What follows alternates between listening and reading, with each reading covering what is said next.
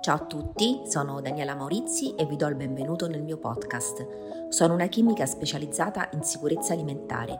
Questo podcast è dedicato a tutti coloro che vogliono orientarsi al meglio nel mercato alimentare per diventare consumatori più attenti e consapevoli. Per approfondire queste tematiche seguitemi sui social e visitate il mio sito www.danielamaurizi.it. Buon ascolto!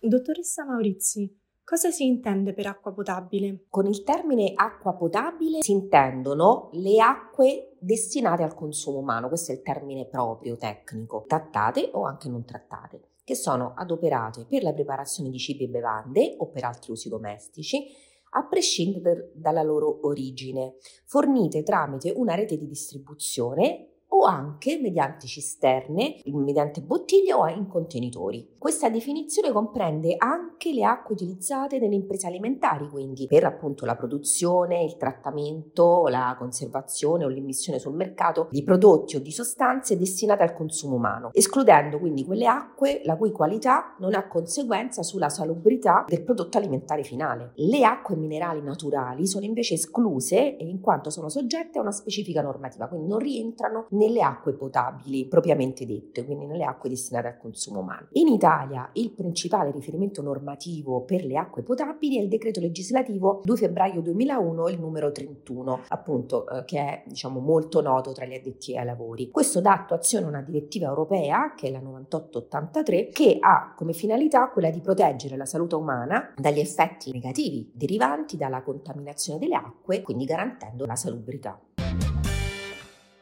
facciamo a sapere se un'acqua è sicura per il consumo umano? I criteri per garantire la sicurezza delle acque destinate al consumo umano, quindi i parametri minimi di qualità, sono frutto dell'evoluzione di conoscenze multidisciplinari e si basano sugli orientamenti dell'Organizzazione Mondiale della Sanità. La normativa in vigore si fonda su tali orientamenti e si pone come obiettivo la protezione della salute umana, garantendo la qualità delle acque anche integrandosi nel sistema complesso appunto della legislazione comunitaria che è relativo all'uso sostenibile, agli obiettivi di qualità ambientale e di protezione chiaramente dall'inquinamento. Quindi la scelta migliore proprio in termini di sostenibilità ambientale è assolutamente e certamente il consumo di acqua dal rubinetto. L'acqua del rubinetto è controllata per legge sia da parte della società che distribuisce l'acqua sia dall'ASL locale, quindi abbiamo anche qui un doppio controllo. Le acque imbottigliate che si trovano appunto in commercio sono invece acque come dicevo prima, minerali naturali. Allora, in particolare si differenziano fra di loro proprio a seconda della composizione salina, dell'origine, degli eventuali trattamenti a cui vengono sottoposte. Così, oltre appunto alle acque minerali naturali, ci sono le acque di sorgente le acque affinate. Cioè, cosa vuol dire? Vuol dire che sono delle acque che subiscono processi di purificazione e filtrazione attraverso specifiche apparecchiature e sistemi di trattamento. Sono comunque tutte acque sicure perché la loro potabilità è definita e regolamentata appunto dalla normativa vigente.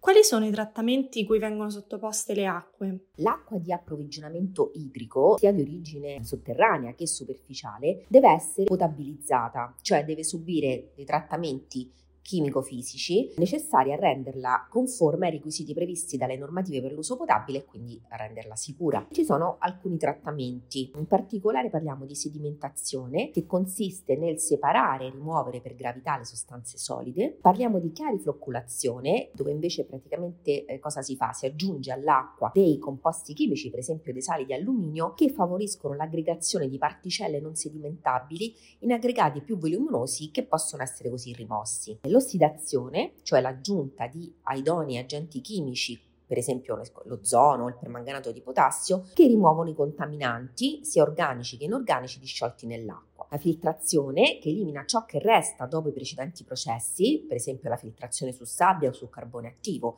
che è invece efficace per esempio per la rimozione dei microinquinanti organici. E come ultimo trattamento la disinfezione, cioè il trattamento proprio appunto finale che agisce sulla componente microbiologica residua e quindi ci assicura un'assenza di microorganismi patogeni. Ora, le acque che hanno una qualità migliore all'origine quali per esempio quelle dei sorgenti o dei pozzi profondi, invece necessitano chiaramente di trattamenti più semplici, mentre diciamo, questi trattamenti sono più riservati a quelle che vengono dette acque superficiali. Perché? Perché essendo maggiormente esposte a un inquinamento, allora a quel punto devono essere trattate con questi mm, diciamo, trattamenti più profondi che comprendono tutte le fasi del processo di potabilizzazione che vi ho descritto.